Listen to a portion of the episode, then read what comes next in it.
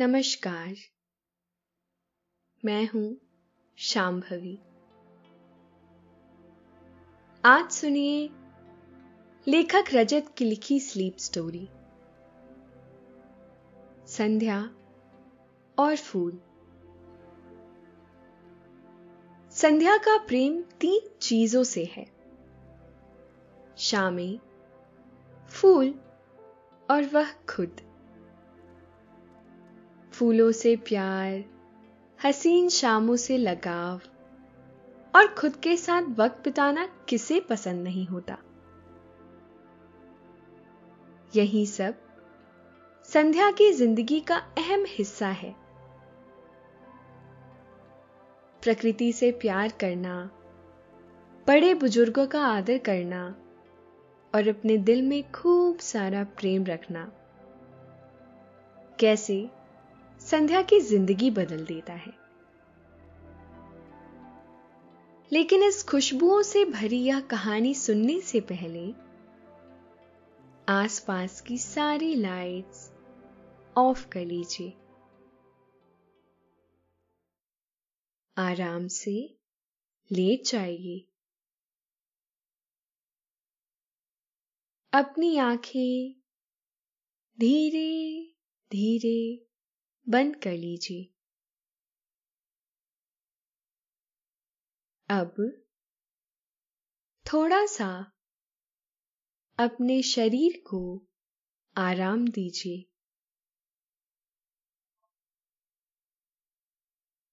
थोड़ा और आराम दीजिए। अपने शरीर को बिल्कुल ढीला छोड़ दीजिए। कोई टेंशन नहीं, कोई तनाव नहीं। अपने दिमाग में चल रहे सभी विचारों को, चिंताओं को त्याग दीजिए। एक शांति सी महसूस कीजिए। सारी नेगेटिव सारी पॉजिटिव विचारों को धीरे धीरे निकाल दीजिए। हाथों को सीधा करिए और अपनी कमर के साइड में रख लीजिए। अब अपनी सांस पर ध्यान लगाइए। इसको धीमे या तेज नहीं करना है। बस ध्यान देना है कि कैसे वो आपके नाक, गले में होते हुए फेफड़ों में आ रही है और आपके फेफड़े फूल रहे हैं।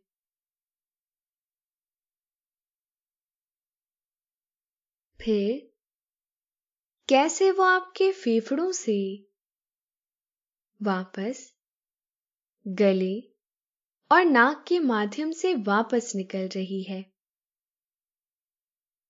और आपके फेफड़े थोड़े सिकुड़ रहे हैं। मन शांत, एकदम शांत होता जा रहा है। आप बहुत अच्छा महसूस कर रहे हैं। खुद को काफ़ी हल्का महसूस कर रहे हैं। हर तरफ़ शांति है, सुकून है खामोशी है।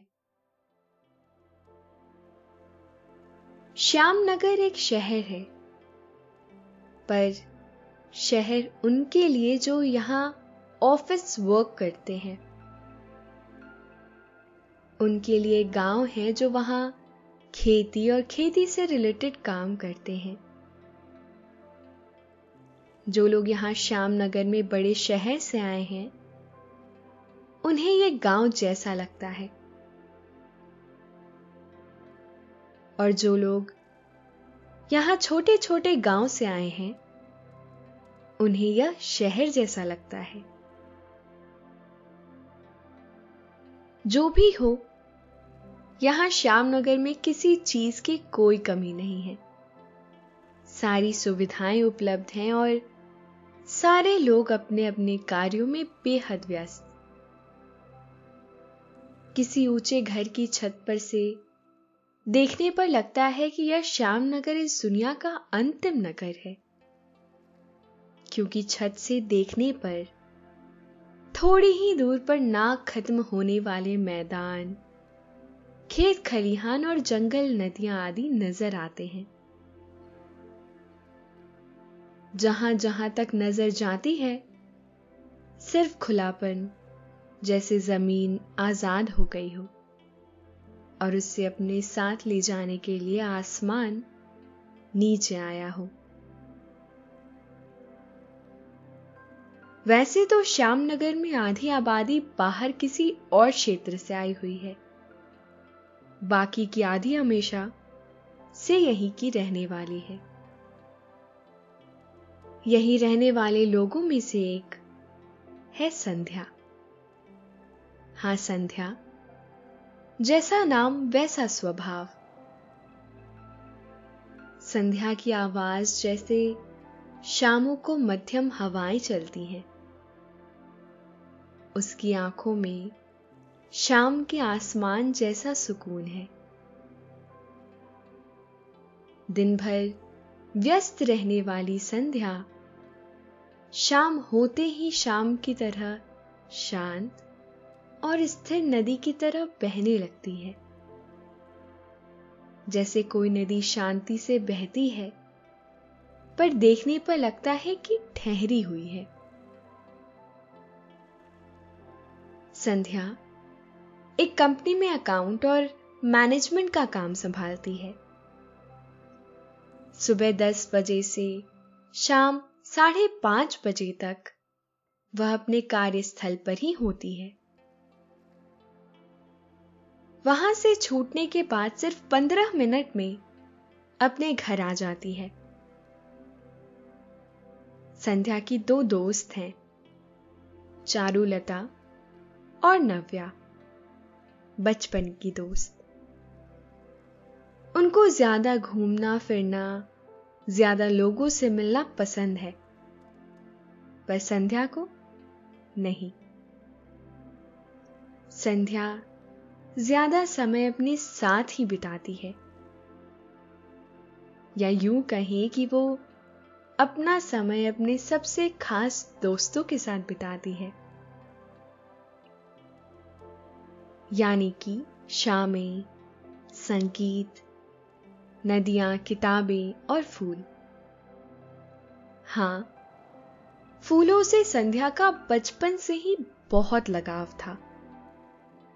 और बड़े होते होते यह प्यार बिल्कुल भी कम नहीं हुआ। संध्या के घर के आगे, घर जितना बड़ा ही आँगन भी है, जहाँ एक दो तरह के पेड़ पहले से ही है।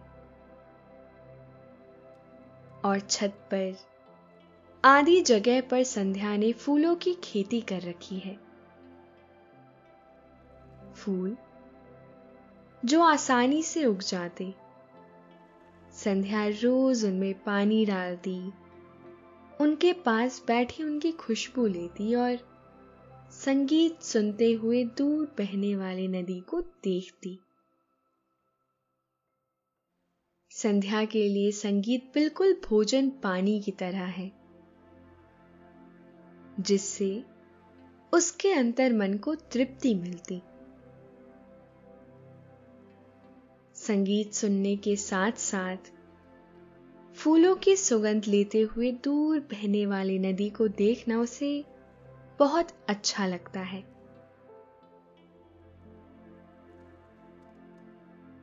यह सब संध्या ना करे तो लगता है कुछ कमी है। दिन पूरा नहीं हुआ, जैसे साँसें पूरी तरह ना आ रही हो, जैसे पानी पीकर भी प्यास ना बुझे, खाना खाकर भी पेट ना भरे। जैसे रास्ता बीच में ही कहीं खत्म हो गया हो, जैसे कोई पसंदीदा गाना आधा ही सुना और बीच में ही चलते चलते रुक गया हो। पर शामें शामों के साथ बिताना, फूलों के साथ बिताना संगीत के साथ और खुद के साथ बिताना।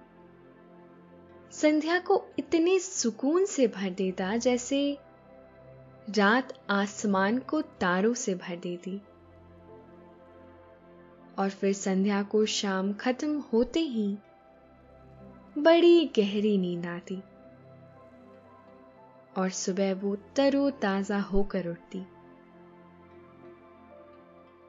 नींद जितनी गहरी होती है, वह पूरी भी उतनी ही जल्दी हो जाती है। इसलिए संध्या कुछ ऐसे काम ज़रूर करती है, जिससे दिन भर तो वह व्यस्त रहे और रात को उसे गहरी नींद आए। श्याम नगर की एक तरफ़ नदी बहती है तो उसके दूसरी तरफ़ एक बहुत बड़ा और बहुत सुंदर सा तालाब था, जहाँ रोज शाम को या छुट्टी वाले दिन बहुत से लोग घूमने फिरने के लिए आते। संध्या की छत से एक तरफ़ नदी दिखती तो एक तरफ़ तालाब। तालाब और उसके आसपास की जगह गुलनगर के नाम से मशहूर थी। उसका एक कारण था। वह तालाब कमल के फूलों से भरा हुआ था और उसके किनारे और आसपास की बहुत बड़ी जगह पर गुलाब उगे हुए थे। दूर से देखने पर ही वो जगह इतनी सुंदर लगती कि मन मोह लेती। और कोई वहाँ जाए बिना नहीं रह पाता। दूर दूर से सैलानी वहाँ घूमने फिरने आते। नदी किनारे तो संध्या अक्सर जाकर अपनी शामें बिताती ही, पर एक रोज छत पर खड़े खड़े दूर से तालाब देखते हुए उसे ख्याल आया। कि कई महीने हुए मैं तालाब किनारे नहीं गई। क्यों ना वहाँ जाया जाए और नाव में बैठकर तालाब घूमा जाए। अगले ही दिन, संध्या रोज की ही तरह कुछ देर तो अपनी छत पर रही। फूलों को जी भर के देखा, शामों से बातें की, संगीत सुना गुनगुनाया भी और फिर साइकिल उठाकर तालाब किनारे जाने लगी। वैसे संध्या के पास अपनी एक स्कूटी है, जिससे वह रोज ऑफ़िस आती है।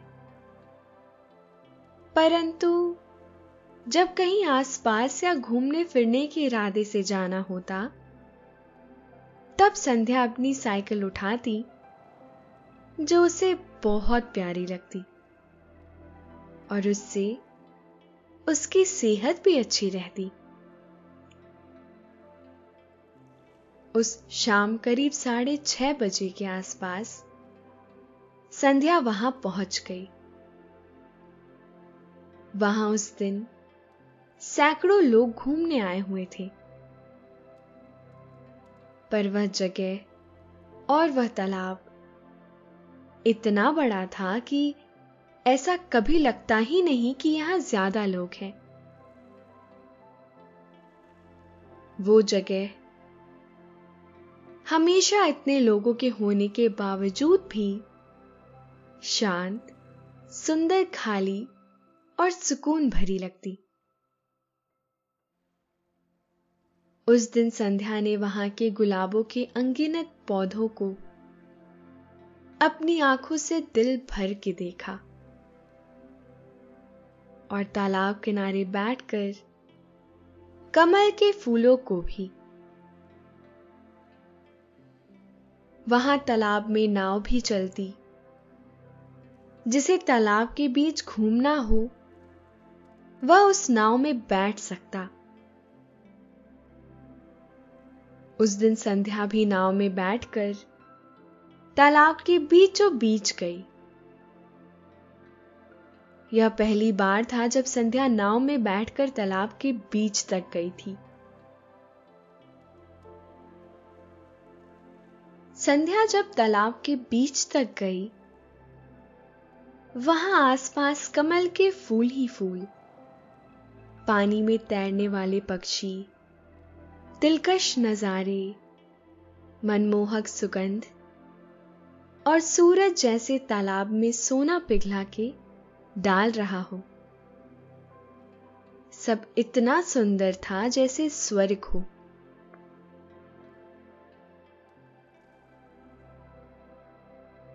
यह सब देखकर और महसूस कर, संध्या की आँखें आसमान जितनी बड़ी हो गई। और उसके दिल में भी तालाब की तरह कमल खिल गए। संध्या के आनंद का कोई ठिकाना नहीं था। उसकी वहाँ से जाने की बिल्कुल इच्छा नहीं थी, पर जाना पड़ा। किसी खूबसूरत जगह या किसी प्यारे इंसान से बार बार मिलने के लिए उसके पास से बार बार जाना भी पड़ता है। तालाब के बीच से किनारे जाते हुए संध्या को एक पगडंडी दिखी, जो तालाब के उस पार जा रही थी। संध्या ने नाविक से पूछा, यह पगडंडी उस पार कहाँ जा रही है? नाविक ने कहा यह पगडंडी जैसे ही खत्म होती है, वहाँ एक बहुत बड़ी नर्सरी है, जिसे एक बूढ़े बाबा चलाते हैं। वहाँ हर तरह तरह के पौधे मिल जाते हैं, छोटे से लेकर बड़े बड़े पौधे, और बीज भी सब प्रकार के मिलते हैं। एक और राज की बात बताऊँ? नाविक ने कहा संध्या की आँखों ने जिज्ञासा से हाँ कहा। नाविक बोला यह जितने भी गुलाब के बाग देख रही हो तुम? और यह तालाब में इतने कमल के फूल भी? यह सब उन बूढ़े बाबा के हाथों की ही करिश्मा है। उन्हीं ने बरसों से अपनी मेहनत और अपने प्रेम से इस जगह को इतना सुंदर बनाया है।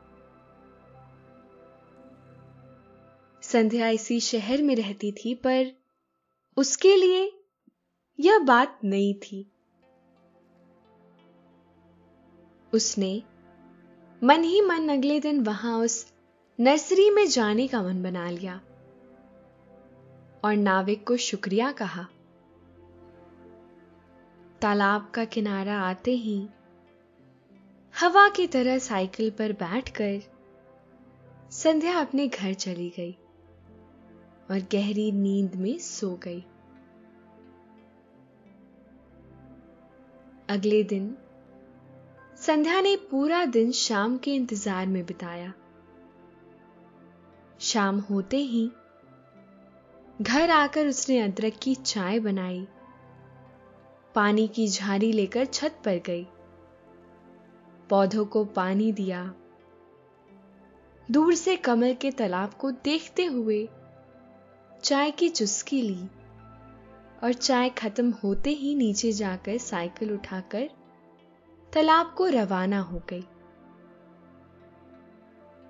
आज संध्या बिल्कुल जंगल की हवा की तरह ताज़ा थी। तालाब किनारे पहुँचते ही उसने साइकिल एक बड़े पत्थर से टिकाई और पैदल पगडंडी पार करने लगी। आधी पगडंडी पार करने पर उसे नर्सरी दिखाई दिया। उसके पैरों की गति और तेज हो गई। नर्सरी के पास पहुंचकर उसने देखा कि यह इतनी बड़ी नहीं है जितना सोचा था। पर जैसे ही संध्या ने नर्सरी के अंदर प्रवेश किया उसके मुँह से निकला। यह तो बहुत बड़ी नर्सरी है। उसकी आवाज़ सुनकर उसे चलाने वाले बाबा ने उसे देखा, जो पौधों के लिए खाद बनाने में व्यस्त थे। बाबा बोले, कौन सा बीज, कौन सा पौधा दे दू बेटा? संध्या ने जाकर बाबा के पैर पड़ लिए। संध्या की आँखें थोड़ी नम हो गई थी। बाबा बोले, अरे, क्या कर रही हो तुम? मेरे पैर क्यों पड़ रही हो? संध्या बोली, मैंने बस आपसे शुक्रिया कहा। कमल से भरा तालाब देने के लिए गुलाबों के बाग देने के लिए और ये नर्सरी देने के लिए। बेटा, देने वाला तो कोई और है। बाबा बात काटते हुए बोले। बाबा आगे बोले, जो भी पौधा चाहिए ले आओ। मैं यही खाद बना रहा हूँ। नर्सरी बस बाहर से देखने पर ही छोटी लगती थी। असल में काफ़ी बड़ी थी। संध्या करीब एक घंटे तक वहीं घूमती रही। नए नए किस्म के पौधे को देखती रही। इतने सारे और अलग अलग तरह के फूल देखकर संध्या की पहले आँखें भरी। फिर दिल भी भर आया। नर्सरी जहाँ खत्म हो रही थी, संध्या वहाँ तक गई। तो अंत में उसे एक छोटा सा रास्ता एक बड़े से गमले के लगे पौधे के पीछे से दिखा। वहाँ से जंगल शुरू होता था। संध्या ने पलटकर बाबा को देखा। जो अपने काम में मशगूल थे। फिर संध्या झुककर उस पार चली गई। वहाँ संध्या जैसे नई दुनिया में आ गई थी। वहाँ की महक एकदम नई और ताज़ा थी। धीरे धीरे शाम ढलने लगी और अंधेरा बढ़ रहा था।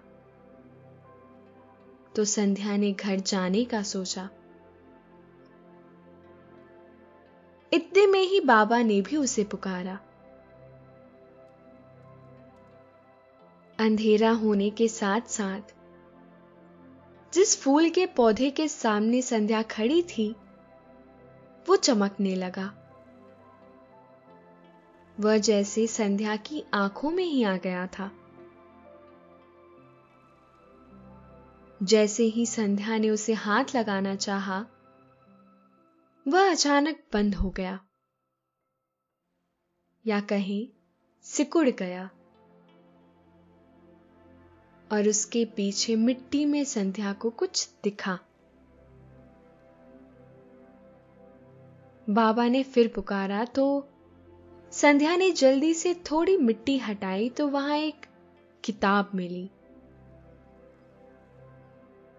संध्या उसे लेकर फिर से नर्सरी में आ गई। बाबा बोले, कहाँ चली गई थी तुम? संध्या ने कहा, मैं बस जंगल की ओर दस पंद्रह कदम ही गई थी कि मुझे एक चमकीले फूल के पीछे मिट्टी में दबी यह किताब मिली। संध्या यह बोलकर किताब बाबा को देने लगी। बाबा बोले, नहीं, ये तुम्हें मिली है तो तुम ही रखो। संध्या ने कहा, यह आपकी जगह से मिली है। यह आपकी ही है। आप रखें इसे। बाबा, नहीं, मुझे तो आज तक यह नहीं दिखी। तुम्हें ही दिखी है, तुम ही रखो। और पढ़कर मुझे बताना कि क्या है इसमें। ठीक है? संध्या ने हाँ बोला और फिर बाबा के पैर पड़कर दौड़ लगा दी। बाबा मुस्कुराने लगे। संध्या साइकिल उठाकर अपने घर आ गई। संध्या खाना खाकर वह किताब को साफ़ करने लगी। उस पर सभी जगह मिट्टी लगी हुई थी। वो किताब असल में दुनिया भर के अलग अलग फूलों के बारे में थी। कैसे फूलों को उगाया जाता है, कैसी मिट्टी की ज़रूरत पड़ती है, किस तरह की खाद का इस्तेमाल होता है आदि। किताब में तरह तरह के फूल भी बने हुए थे, जिसे देखकर संध्या का मन प्रसन्न हो गया। आधी किताब तो इसी से अटी पड़ी थी, पर बाद में संध्या को पता चला, यह किताब कितनी अद्भुत है। किताब में फूलों को जल्दी उगाने के जादुई तरीके लिखे थे। उन्हें चारों तरफ़ फैलाने के, उन्हें ज़्यादा दिनों तक संभाल के रखने के किस्म किस्म के फूलों से पूरी छत भरने के, घर भरने के, आँगन भरने के, बाग भरने के और पूरा शहर भरने के तरीके। और यह सब करने के लिए सबसे पहला कार्य था प्रेम। हाँ, जितने प्यार से आप उनकी देखभाल करोगे, जितने प्यार से उनसे बातें करोगे, वो उतने ही पनपेंगे संध्या, पूरी किताब पढ़कर, फिर से उस नर्सरी में बाबा के पास दौड़ी दौड़ी गई और उनको बताया कि किताब में क्या लिखा है। बाबा बोले, बेटा, मैं इसी तरह से सालों से फूल उगा रहा हूँ। इसी से या गुलाब के बाग, या कमल का तालाब, या नर्सरी यहाँ सालों से है। संध्या को जैसे उसकी ज़िंदगी का मकसद मिल गया। उसने किताब के अनुसार ही फूलों को गमलों में छत पर चारों तरफ़ उगाया। फिर आँगन में वह किताब के अनुसार उन फूलों और उनके पौधों से घंटों बातें करती। उनके साथ संगीत सुनती, उनके साथ गाना गाती, खाना खाती। उन्हें कोई कहानी सुनाती। उन्हें रोज चूमती। उन फूलों के बारे में अपने अनुभव लिखती। और अक्सर उन फूलों के पास सो भी जाती। जैसे कोई अपनी माँ के पास सोता है। धीरे धीरे कुछ ही महीनों में संध्या का पूरा घर फूलों और उनकी बेलों ने ढक दिया। पहले आसपास के लोग यह देखने आए। फिर दूर दूर से भी लोग आने लगे। संध्या सबकी मदद करती। और पूरे वक्त अब वो यही काम करने लगी।